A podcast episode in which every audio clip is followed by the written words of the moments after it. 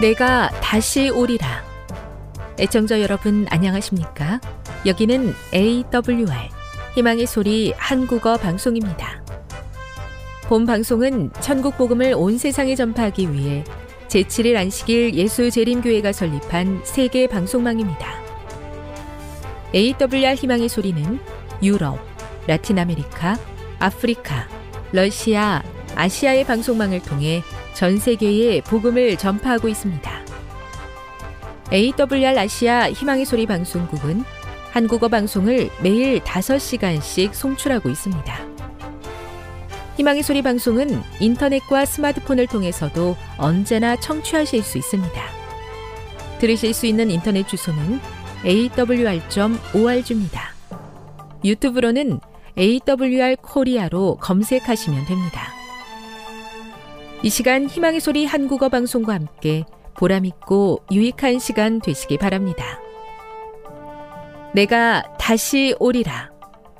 여기는 AWR 희망의 소리 한국어 방송입니다.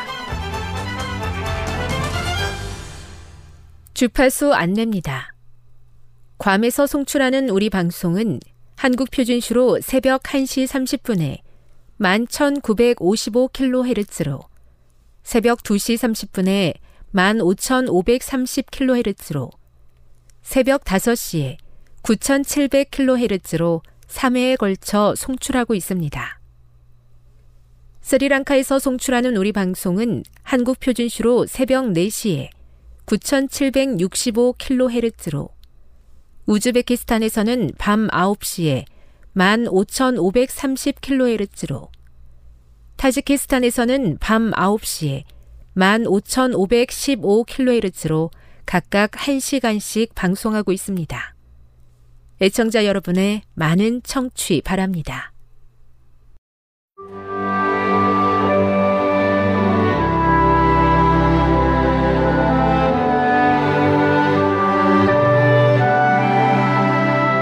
읽어주는 교과 다섯째 날 10월 19일 목요일 내가 있는 곳에서 시작하기 사도행전 1장 8절을 읽어보라.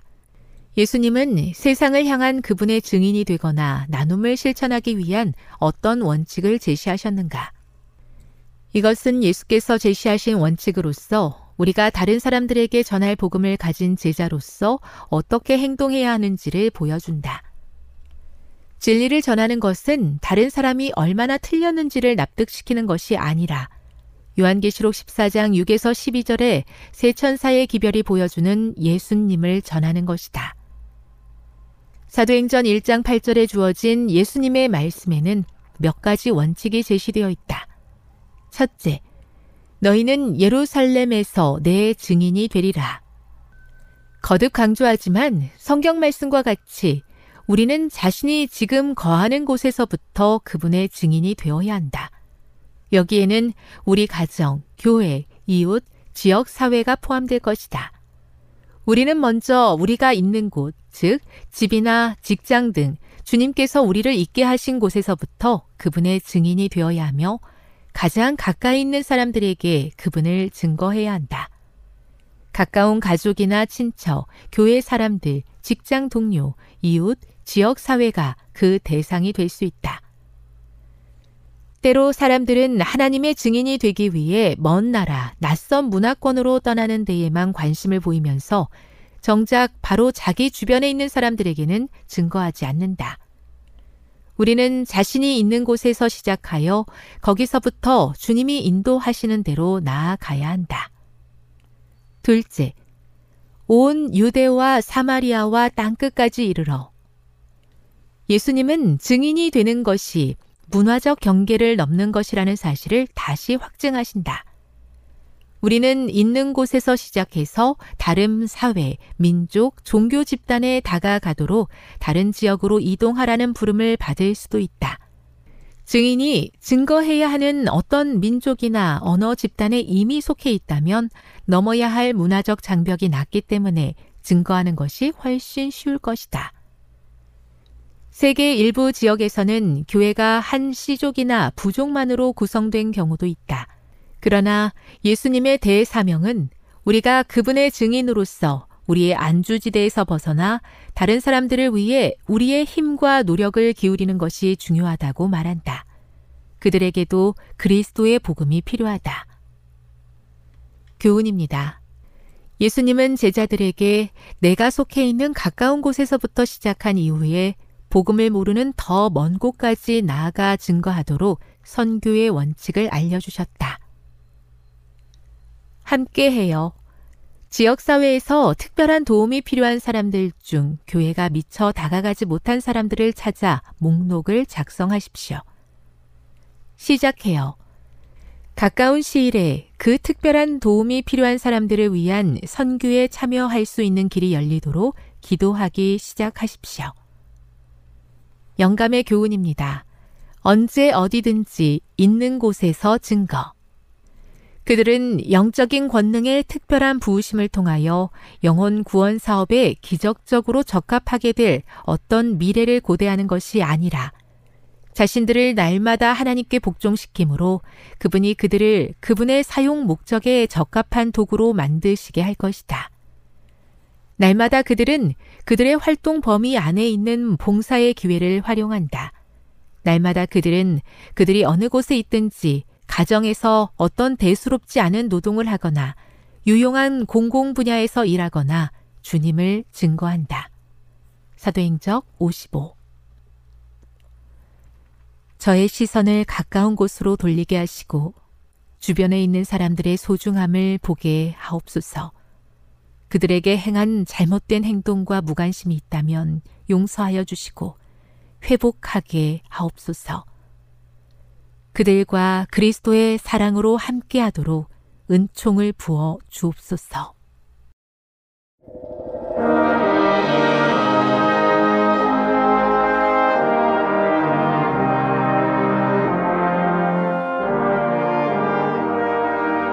희망의 소리 청취자 여러분, 주 안에서 평안하셨습니까?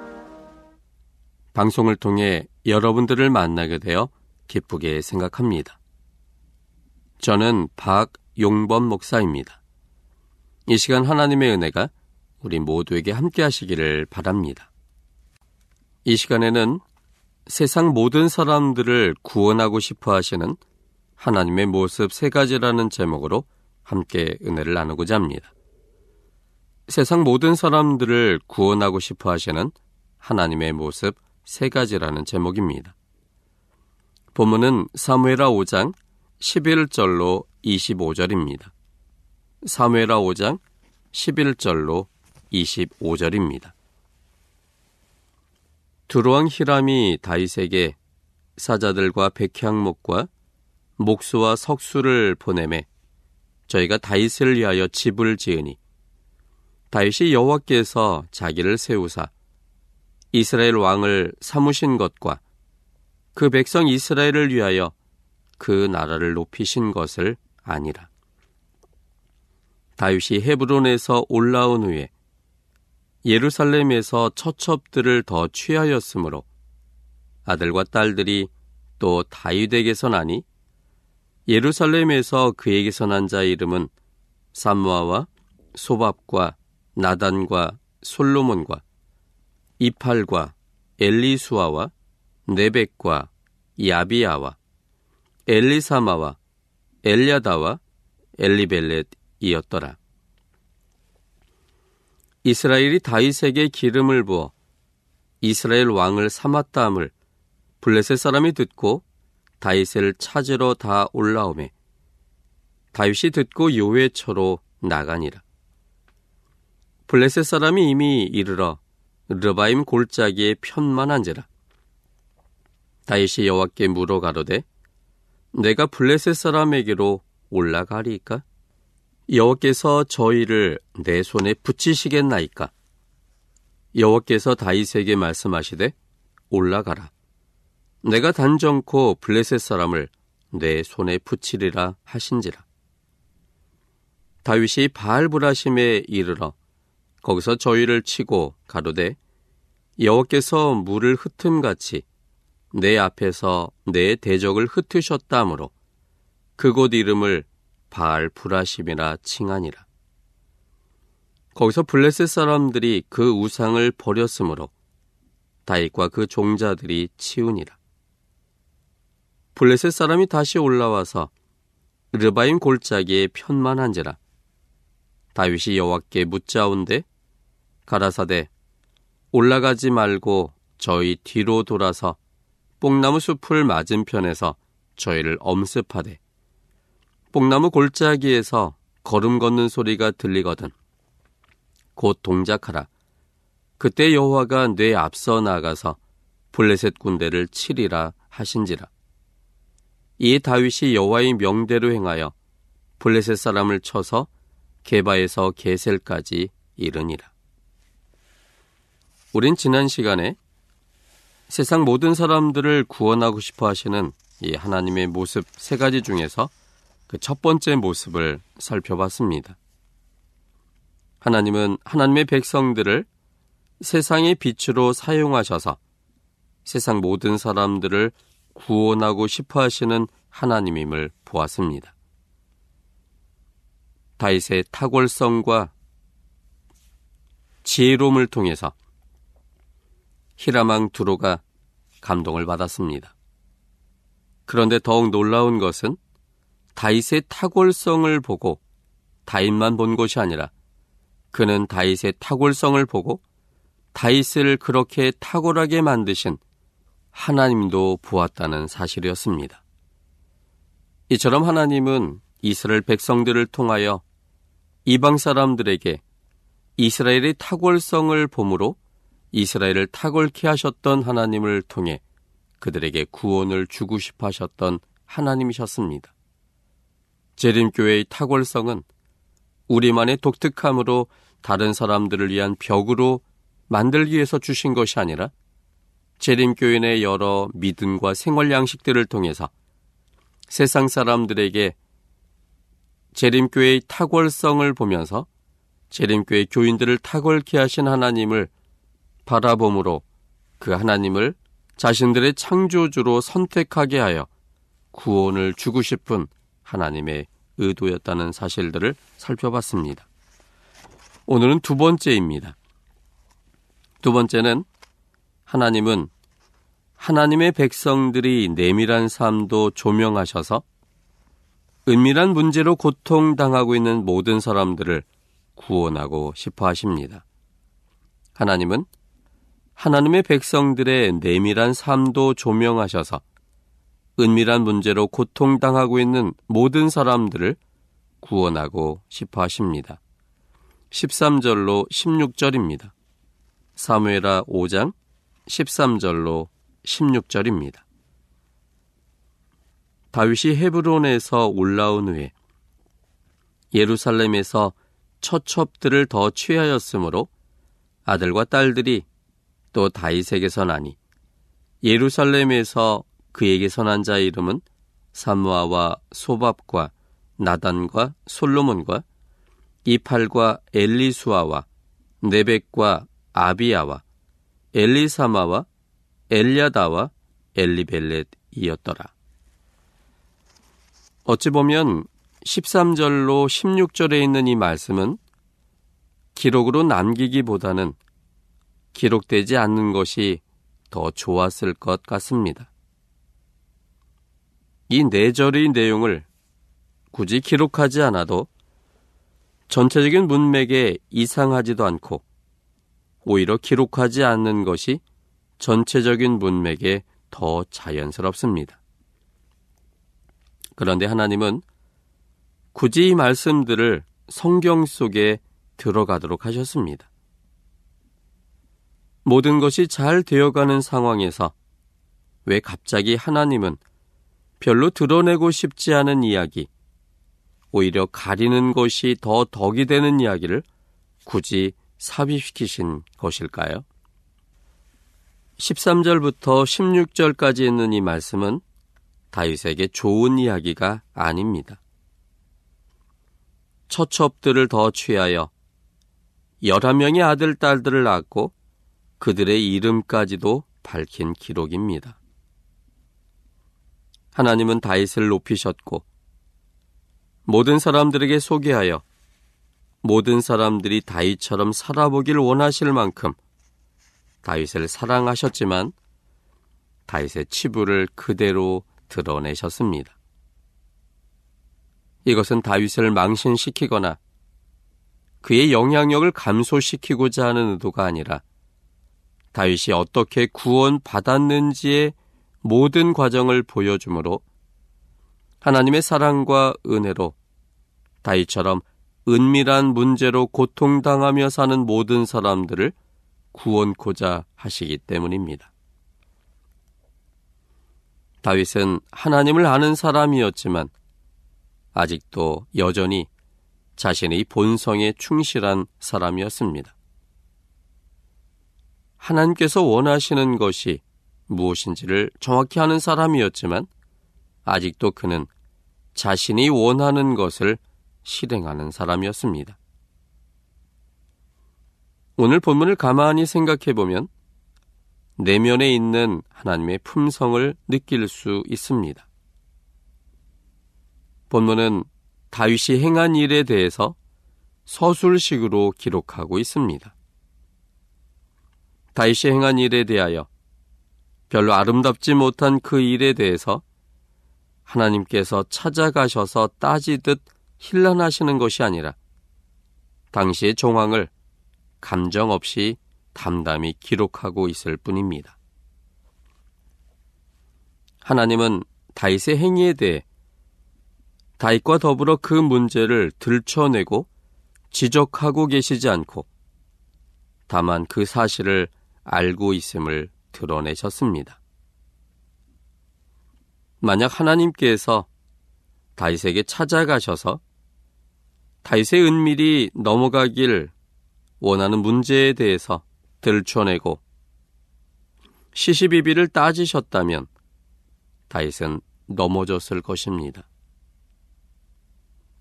깊은 죄책감에 블레셋 사람이 쳐들어온다 할지라도 그는 하나님께 여쭤보지도 못했을 것입니다. 여기 본문 사무엘하 5장 19절에 보면 그나 다윗이 하나님께 여쭤보는 장면이 있습니다. 다윗이 여호와께 물어 가로되 내가 블레셋 사람에게로 올라가리까? 여호와께서 저희를 내 손에 붙이시겠나이까? 여호와께서 다윗에게 말씀하시되 올라가라. 내가 단정코 블레셋 사람을 내 손에 붙이리라 하신지라. 전쟁에 하나님의 지혜와 능력을 구하는 일은 너무나 중요합니다. 하나님께서 그 전쟁에 함께 하실 때 하나님께서 주시는 지혜와 능력으로만 블레셋 사람을 물리칠 수 있었을 것입니다.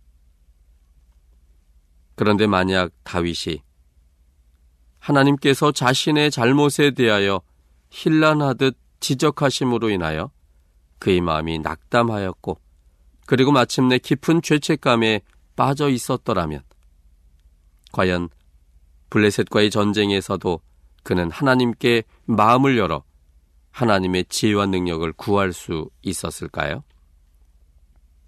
아마 그리 되지 못했을 것입니다.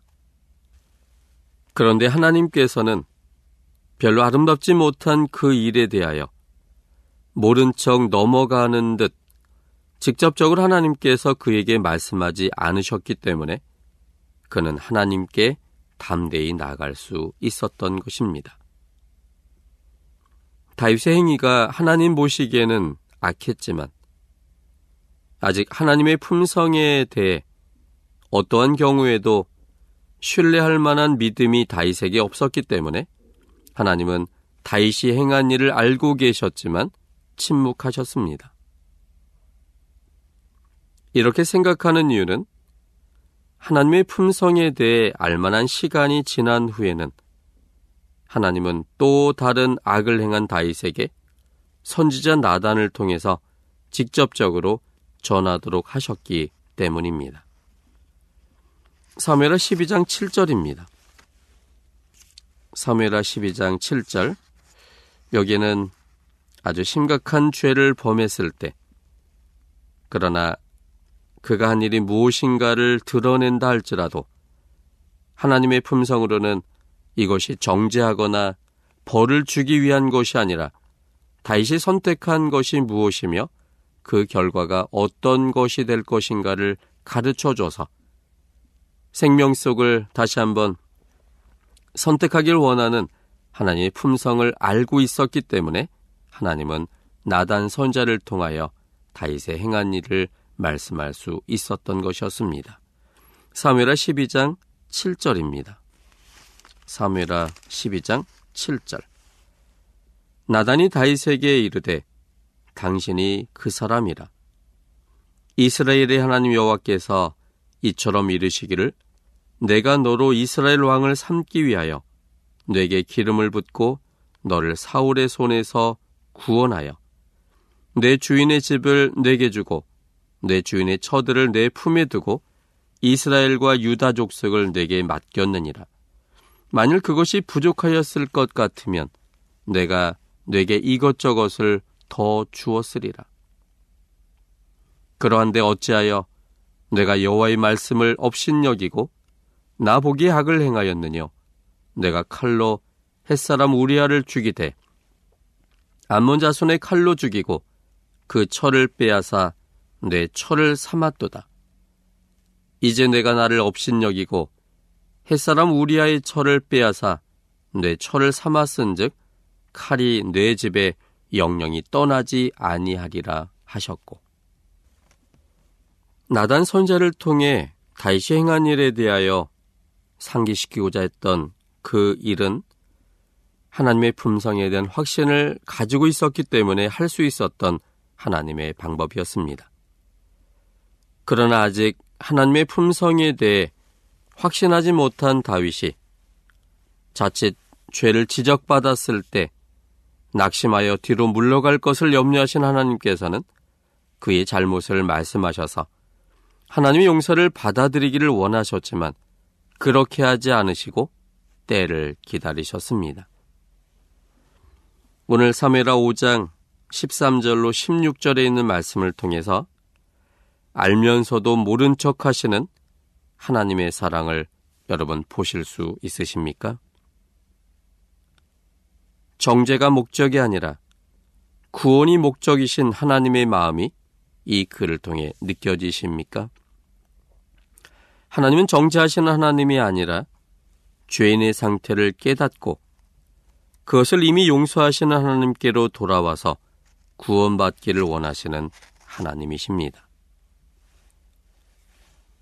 아담이 잘못을 선택했을 때 죄책감에 빠져 있는 아담에게 충격을 가하지 않고 그에게 접근하여 하나님의 사랑에 돌아오도록 하기 위해 하나님께서 행하신 방법은 아담아, 내가 어디 있느냐라고 말하는 것이었습니다. 하나님께서 아담을 찾아가실 때 이미 하나님과 분리를 선택한 아담은 하나님이 무서웠습니다. 하나님이 다가설수록 하나님이 무서운 아담은 점점 더 하나님을 떠나 먼 곳으로 갈 수밖에 없었습니다. 그런데 하나님의 사랑을 받아들이지 않는 것이 사망이기 때문에 하나님을 오해하여 점점 더 멀리 떨어져 나가는 것이 그것이 바로 생명과의 끊김이고 그것이 바로 사망이기 때문에 사망을 선택한 아담을 여전히 사랑하시는 하나님은 아담을 찾아가셔야만 했습니다.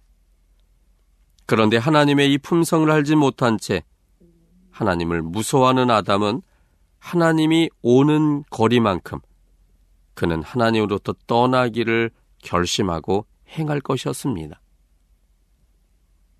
그래서 하나님은 아담의 행위에 대하여 하나님이 벌 주거나 화가 나셨거나 반드시 거기에 합당한 징벌을 할 것이 아님을 아담에게 알려주셔야만 했습니다. 그런데 그것을 알려주기 위해서는 아담에게 다가서셔야만 합니다. 그렇다면 이런 상황에 하나님은 어떻게 아담에게 접근하고자 하셨을까요? 그것은 하나님이 말소리를 내는 것이었습니다. 아담아, 이 처음 부를 때 이 톤과 또 어떤 그 속에 담긴 감정들 이런 것들이 아담에게 어떻게 전달될까를 매우 고민하셨을 겁니다. 하나님의 이 한마디가 하나님의 내면에 있는 상태를 아담에게 고스란히 전달될 것이기 때문이었습니다. 그래서 하나님은 아담을 부를 때 아마 고민하셨을 겁니다. 하나님과의 관계가 너무 좋은 그때, 사랑의 관계가 충만했던 과거의 상황 속에서 하나님께서 아담을 부르셨을 때의 그 톤과 색깔이 무엇이었을까? 그것을 고민한 후에 하나님은 아담의 이름을 부르셨을 겁니다. 아담아, 내가 어디 있느냐? 이 말은 전지전능하신 하나님의 입장으로 생각한다면 이 말은 있을 수 없는 이야기입니다. 에덴 동산이 크지 않았고 겨우 나무 뒤에 숨은 아담을 하나님이 모르셨다고 생각하는 것은 이것은 성경적이지 않습니다. 알면서도 말씀하신 하나님. 그것은 하나님의 이 말의 톤과 색깔을 통해서 아담이 한 행위에 대하여 하나님이 화가 났거나 벌을 주러 오신 것이 아니라 원래의 사랑 주기 원하는 그 하나님의 모습 그대로임을 아담에게 들려주셔서 그가 이제 하나님을 무서워하는 대신 그가 안심하는 만큼 하나님께로 다가설 때 하나님도 이제는 부담 없이 아담에게 그만큼 다가설 수 있기 때문에 행하신 하나님의 사랑의 모습이었습니다. 동생을 죽인 후 깊은 죄책감에 떨고 있는 가인에게 충격을 가하지 않고 그에게 접근하여 하나님의 사랑에 돌아오도록 하기 위해 하나님께서 행하신 방법은 뇌 아우 아벨이 어디 있느냐라고 질문하시는 것이었습니다. 아벨이 어디 있는지 모르신다면 그것은 하나님답지 않습니다. 그런데 하나님은 전지전능하심을 포기한 듯 그래서 아벨이 어떻게 됐는지도 알지 못하는 듯그형 가인에게 뇌 아우 아벨이 어디 있느냐라고 말씀하셨습니다. 가인이 하나님께서 하시는 말씀을 들어볼 때 하나님의 톤과 색깔이 과거에 아벨과 문제가 없었을 때 하나님과 깊은 사랑의 관계 속에 있었을 때에 하나님의 음성 그대로임을 느끼게 하셔서 자기가 한 일에 대하여 벌 주기 위해 오시는 하나님이 아니라 여전히 같은 사랑을 갖고 계신 그 하나님이 내게 오고 있다는 사실을 받아들여서 하나님의 방문에 대하여 부담 없이 하나님을 영접하도록 하기 위한 하나님의 배려하심이었습니다. 이미 예수님을 팔기로 작정한 가룟 유다에 대하여 그를 이미 용서하셨다는 사실을 보여주기 위해서 예수님께서 행하신 방법은 마텀 26장 27절에 있는 표현처럼 너희가 다 이것을 마시라 였습니다. 이제 예수님께서 얼마 후면 행하게 될 십자가에서의 죽음이 무슨 의미인지를 가르쳐 주기 위해서 6월절 만찬으로 모인 그 자리에서 예수님께서는 이제 떡과 포도즙을 주시면서 이것이 무엇을 상징하는지를 가르쳐 주셨습니다.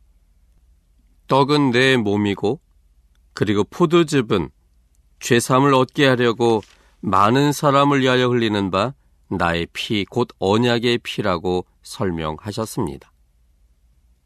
내가 십자가에서 피 흘릴 것인데 그것은 모든 사람의 죄를 용서하는 나의 보배로운 피라고 예수님은 말씀하셨습니다. 그리고 이 피를 상징하는 포도즙을 우리 제자들이 다 마실 것에 대해서 말씀하셨습니다. 그런데 예수님 마음속에는 이미 예수님을 팔기로 작정한 가룟 유다를 이미 용서하셨음을 가룟 유다가 깨닫기를 원하셨습니다. 몇 시간 후에 예수님을 팔 가룟 유다의 죄를 그가 행하기 전에 이미 용서하셨고 그 용서를 위해 이제 얼마 후에 자신이 십자가에서 피 흘릴 것을 말씀하셨고 그것을 상징하는 이 포도즙 잔을 너희가 마시라고 말씀하셨습니다. 예수님의 마음속에는 드러나게 예수님과 반대편에 서기로 선택한 가룟 유다가 예수님의 사랑을 통해 용서받기를 원했습니다. 그래서 가룟 유다의 행위를 용서하기 위하여 예수님 자신이 십자가에 달릴 걸 상징하는 이 잔은 반드시 가룟 유다가 마셨으면 좋겠다고 예수님은 생각하셨습니다. 그런데 예수님은 유다야, 너는 꼭 마셔야 돼. 이렇게 말씀하지 않으셨습니다. 만약 가룟 유다를 정확하게 찝어서 그렇게 말씀하셨다면 가룟 유다가 매우 마음속으로 창피했을 것입니다. 많은 사람의 잘못을 위해 흘리는 피를 상징하는 이 포드즙 잔이라고 말씀하셨는데 가룟 유다라는 이름을 구체적으로 말씀하셨다면 함께 있었던 다른 제자들이 유다가 혹 죄인인가라고 생각함으로 유다를 매우 곤란하게 만들 수 있는 상황이었습니다. 그래서 예수님은 유다야 너는 꼭 마셔라 이렇게 말씀하지 아니하시고 너희가 이것을 다 마시라고 말씀하셔서 다라고 하는 말 속에 유다가 반드시 포함됐으면 좋겠고 그래서 유다가 이제 몇 시간 후면 나를 팔 것이지만 나는 너를 이미 용서하셨음을 받아들이기를 원했던 예수님의 배려하심이 그렇게 말씀하게 하신 것입니다. 모든 것을 아시는 하나님께서 아담아 뇌가 어디 있느냐 그리고 네아와 아벨이 어디 있느냐라고 물으시는 것은 있을 수 없는 물음입니다. 죄지은 충격 속에 빠진 아담과 가인을 보호하시기 위한 하나님의 접근 방법입니다. 하나님은 사람들의 은밀한 모든 죄에 대해 공개적으로 망신을 주시거나 정죄하지 않으십니다. 요한복음 8장 11절에 있는 말씀입니다. 요한복음 8장 11절입니다. 대답하되 주여 없나이다. 예수께서 가라사대 나도 너를 정죄하지 아니하노니 가서 다시는 죄를 범치 말라 하시니라. 공개된 죄인으로 사람들 앞에 세워짐 당했던 가늠하다 현장에 잡힌 여인에 대하여 예수님은 그 여인에 대하여 정죄하지 않으셨습니다. 그들이 상처받지 않는 방법으로 때로는 시간을 조절하시고 때로는 장소를 조절하시고 사람들을 이용하시기도 하시고 여러 다양한 방법을 사용하셔서 하나님께서 그를 여전히 사랑하시고 용서하셨음을 받아들이도록 하십니다. 그래서 우리는 나의 은밀한 죄들에 대해 하나님의 용서를 확신하고 하나님의 사랑을 받아들이기 위한 최고의 시간과 기회를 살피시는 하나님의 사랑을 읽어야 합니다. 하나님은 우리의 은밀한 죄에 대해 이미 용서하신 하나님의 사랑을 깨닫고 하나님의 사랑의 능력으로 두려움을 내어 쫓고 생명의 삶을 살길 끝까지 기다리시는 하나님이십니다. 하나님은 은밀한 죄의 문제로 고민하는 모든 사람들에게 우리들도 하나님처럼 행하기를 기대하십니다. 그래서 타인의 죄들에 대해 비밀을 지켜주고 나보다 훨씬 구원에 능하신 하나님께 맡아 처리하도록 해야 합니다. 가늠한 여인을 잡아온 사람들이 아닌 그를 구원하고 싶어 하시는 하나님께서 처리하시도록 그들을 하나님께 맡기고 기도해야 합니다. 로마서 12장 17절에 있는 말씀입니다. 아무에게도 악으로 악을 갚지 말고 모든 사람 앞에서 선한 일을 도모하라. 그렇다면 다윗의 은밀한 죄에 침묵하시고 그를 조금씩 조금씩 하나님의 용서와 사랑으로 이끄신 하나님은 결과적으로 성공하셨을까요? 그 답을 우리는 열왕기상 1장 1절로 4절을 통해 확인할 수 있습니다. 다윗 왕이 나이 많아 늙으니 이불을 덮어도 따뜻하지 아니한지라. 그 신복들이 왕께 구하되 우리 주 왕을 위하여 젊은 처녀 하나를 구하여 저로 왕을 모셔 봉양하고 왕의 품에 누워 우리 주 왕으로 따뜻하시게 하리이다 하고 이스라엘 사방 경내에 아리따운 동료를 구하다가 수넴 여자 아비삭을 얻어 왕께 데려왔으니 이 동료는 심히 아리따운 자라 저가 왕을 봉양하며 수종하였으나 왕이 더불어 동침하지 아니하였더라. 결과적으로 성공적이었습니다. 공식적으로 이제 처녀를 품을 수 있는 기회였지만 다윗은 그것이 잘못된 것임을 알기에 그것을 단호히 거절했습니다. 하나님만이 성공적으로 이끄십니다. 하나님을 알지만 죄의 본성대로 살던 다윗을 하나님은 하나님의 방법대로 이끄셔서 퇴장이 아름답게 하셨습니다. 다윗의 은밀한 죄를 처리하셨고 새로운 사람이 되어 은밀한 죄를 버리는 사람이 되게 하셨습니다. 하나님은 은밀한 죄로 고통당하는 모든 사람들의 상황과 처지에 맞는 맞춤식 구원을 베푸시는 하나님이십니다. 그들 모두를 구원코자 하시는 하나님의 사랑을 신뢰하셔서 하나님께 기도함으로 맡기기를 바랍니다. 지금 여러분께서는 AWR 희망의 소리 한국어 방송을 듣고 계십니다.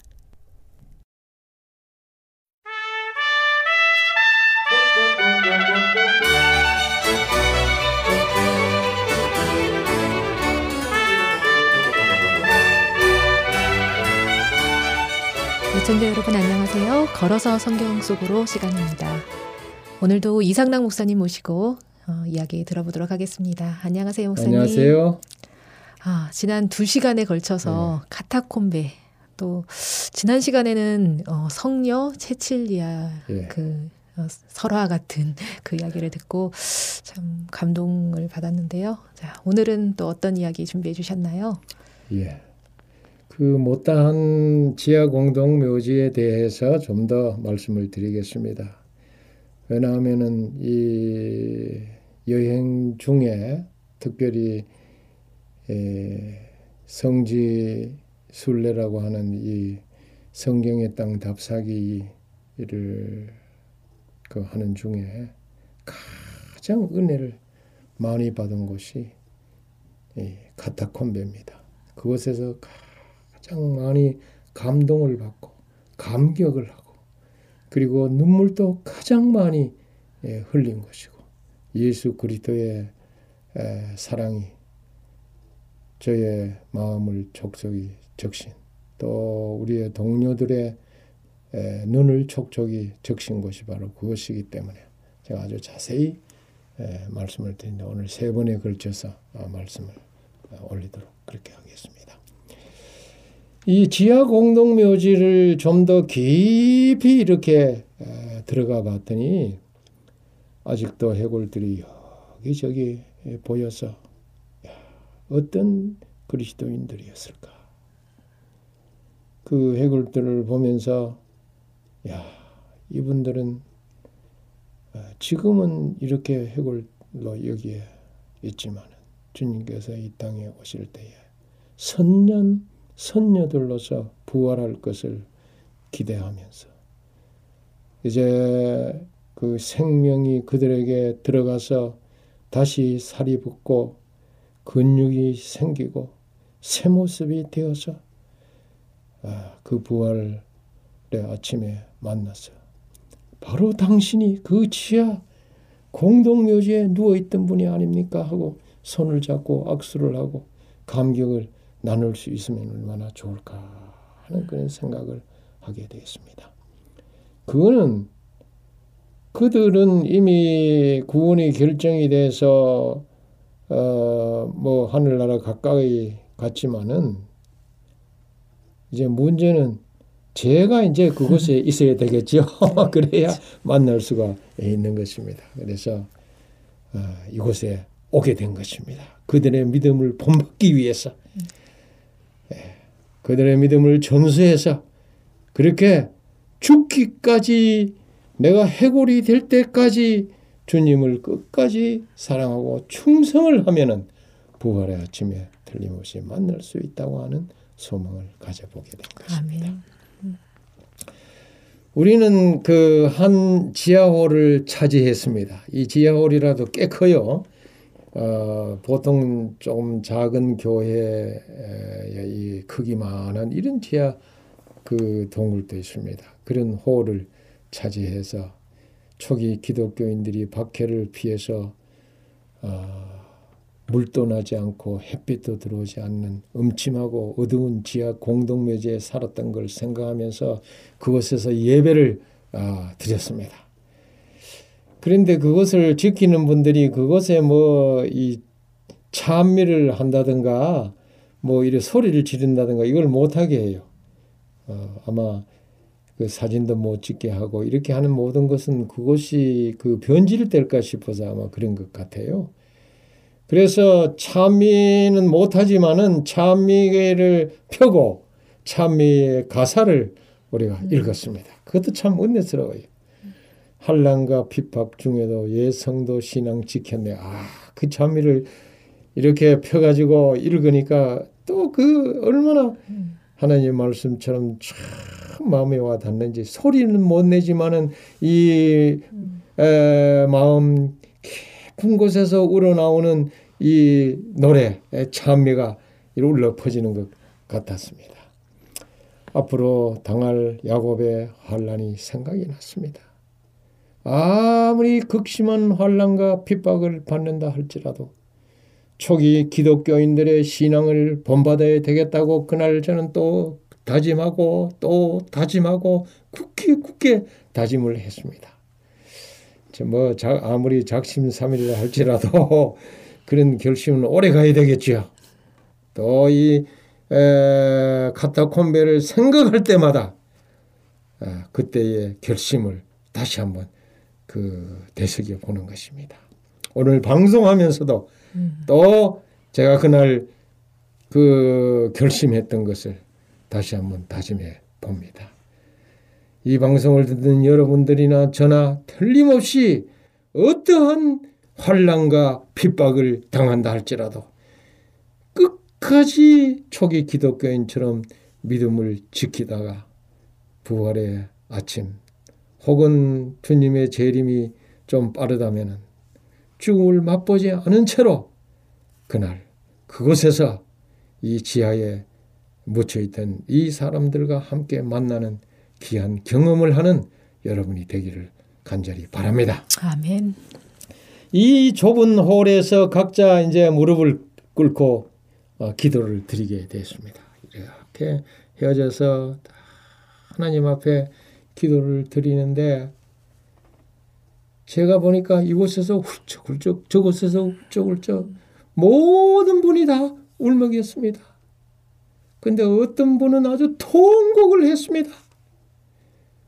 여러분 왜 그렇습니까? 예. 그 어려운 여건 중에서도 믿음을 저버리지 아니하고 이 암혈 속에서 햇빛도 들지 않고 물도 나지 않는 이곳에서 믿음을 지키면서 행복한 마음으로 아, 재림을 기다리면서 아, 주 안에서 잠든다고 하는 것입니다. 그런 것을 생각할 때 우리 그 한국에 지금 우리 생활이 얼마나 잘 살고 얼마나 편안하게 되었습니까? 세계에서 볼 때도 우리는 참 잘 사는 나라에 속합니다. 이렇게 편하게 사는 것을 아, 생각할 때 죄송하고 지하에서 그렇게 살다 죽은 사람들을 생각할 때에 눈물이 아니 날 수가 없는 것입니다. 그래서 자신을 생각을 하면서 나태했던 것을 회개하면서 통곡을 한 것입니다. 뉘우치고 회개하고 그리고 결심을 새롭게 하는 시간이었습니다.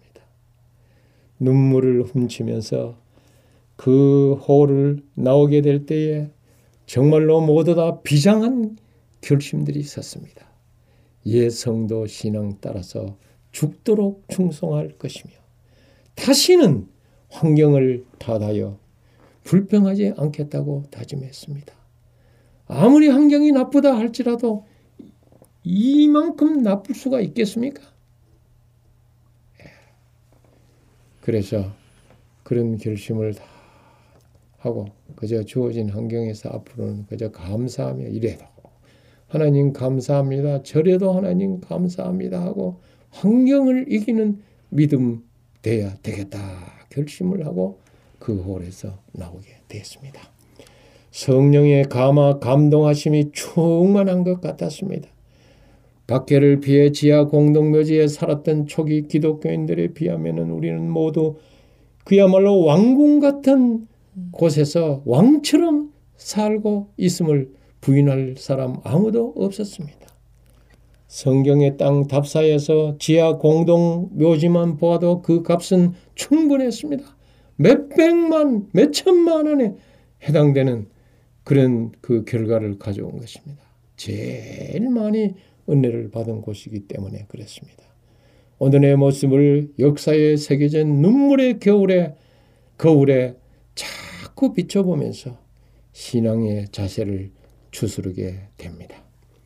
그래서 저는 이렇게 기도를 마지막으로 했습니다. 오 주님이시여 이 기독교인의 불효불굴의 믿음을 본받아서 오직 주께 감사하며 순종하여 충성케 하옵소서.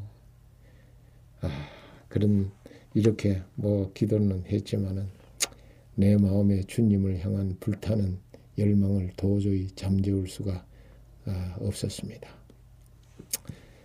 아, 요한계시록 2장 10절에 죽도록 충성하라 하는 그 말씀이 생각이 났습니다. 아, 죽도록 충성하라고 하는 이 말의 의미가 카타콤보에서 어, 느끼게 되고 체험하게 된 것입니다. 지하묘지에서 이제 에, 나오니 너무나 다른 새하늘 새 땅이 제 시야에 펼쳐졌습니다.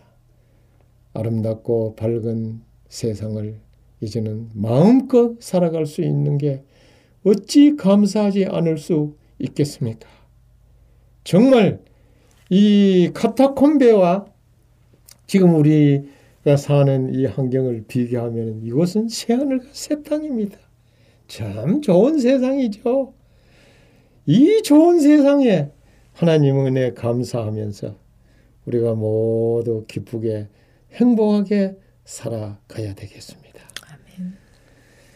그리고 이 바울과 베드로의 유해를 잠시 복원했던 성 세바스티엔 지하 공동묘지와 그리고 지하 교회를 가진 도미칠라 지하 공동묘지가 있었, 있지만은 아마 모양은 비슷할 것 같았고 너무 무리하지 않도록 좀 쉴 겸해서 그곳에는 가지 않고 바울 대 성당으로 향했습니다.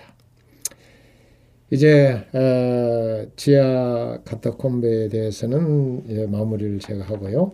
어, 다음으로 간 곳은 이 바울 대성당, 이 바울 대 성당에 대해서 좀 이야기하도록 하겠습니다.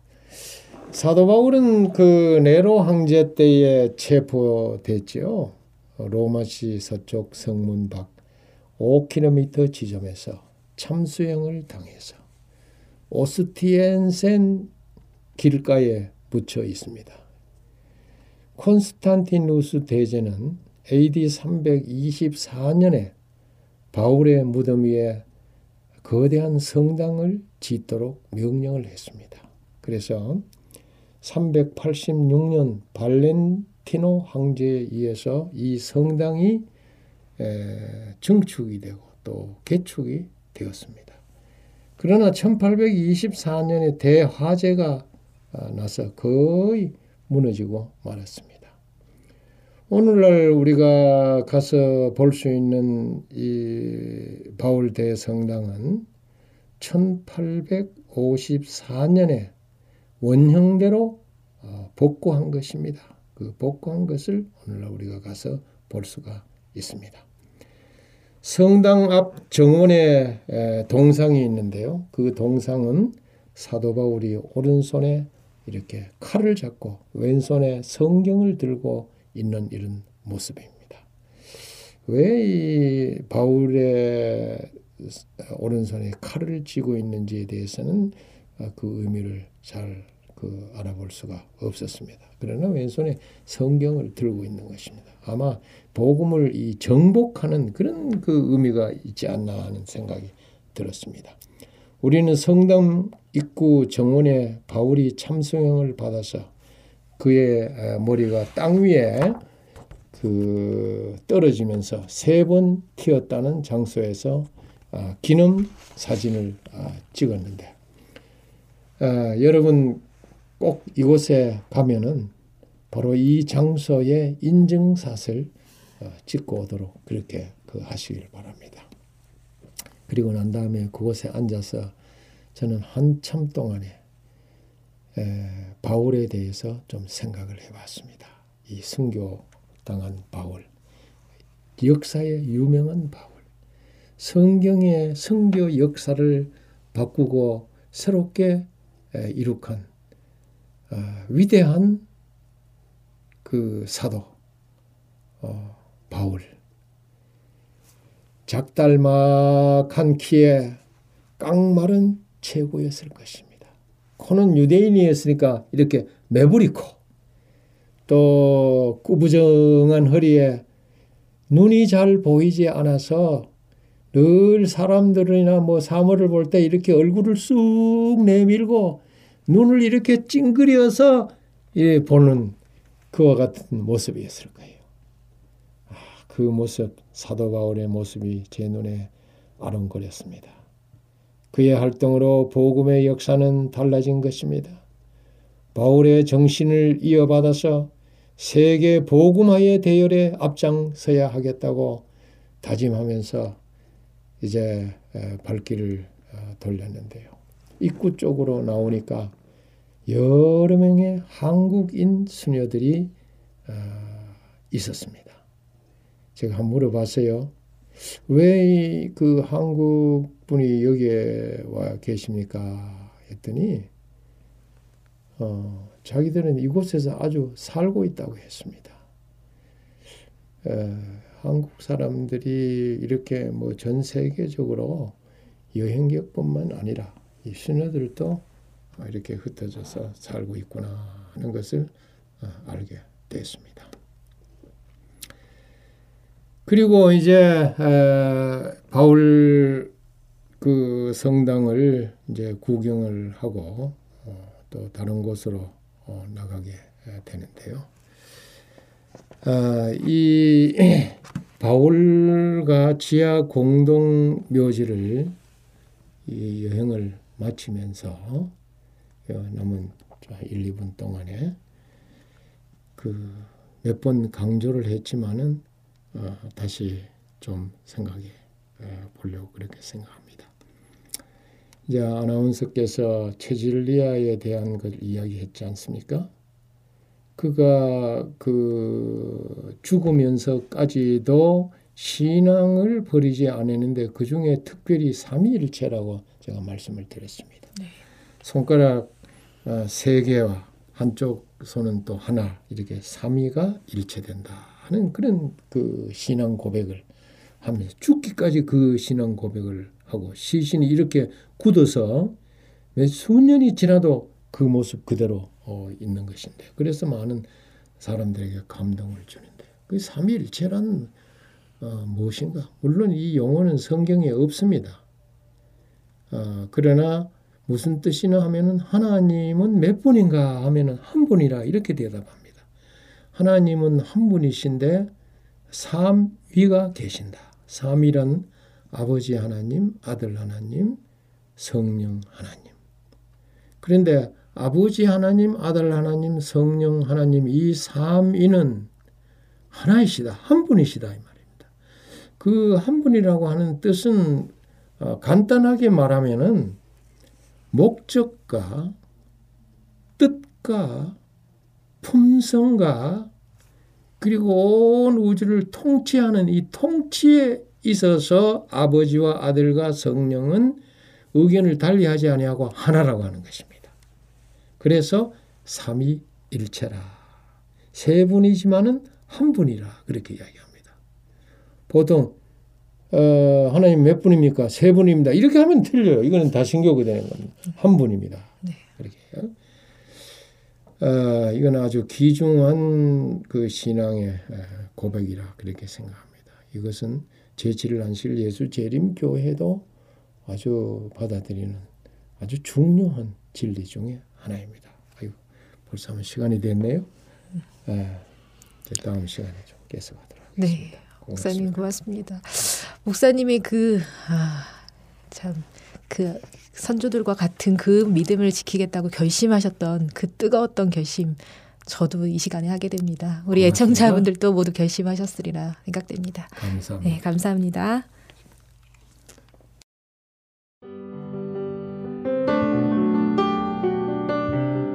행복한 시간 되셨습니까? 지금까지 여러분께서는 AWR 희망의 소리 한국어 방송을 청취하셨습니다.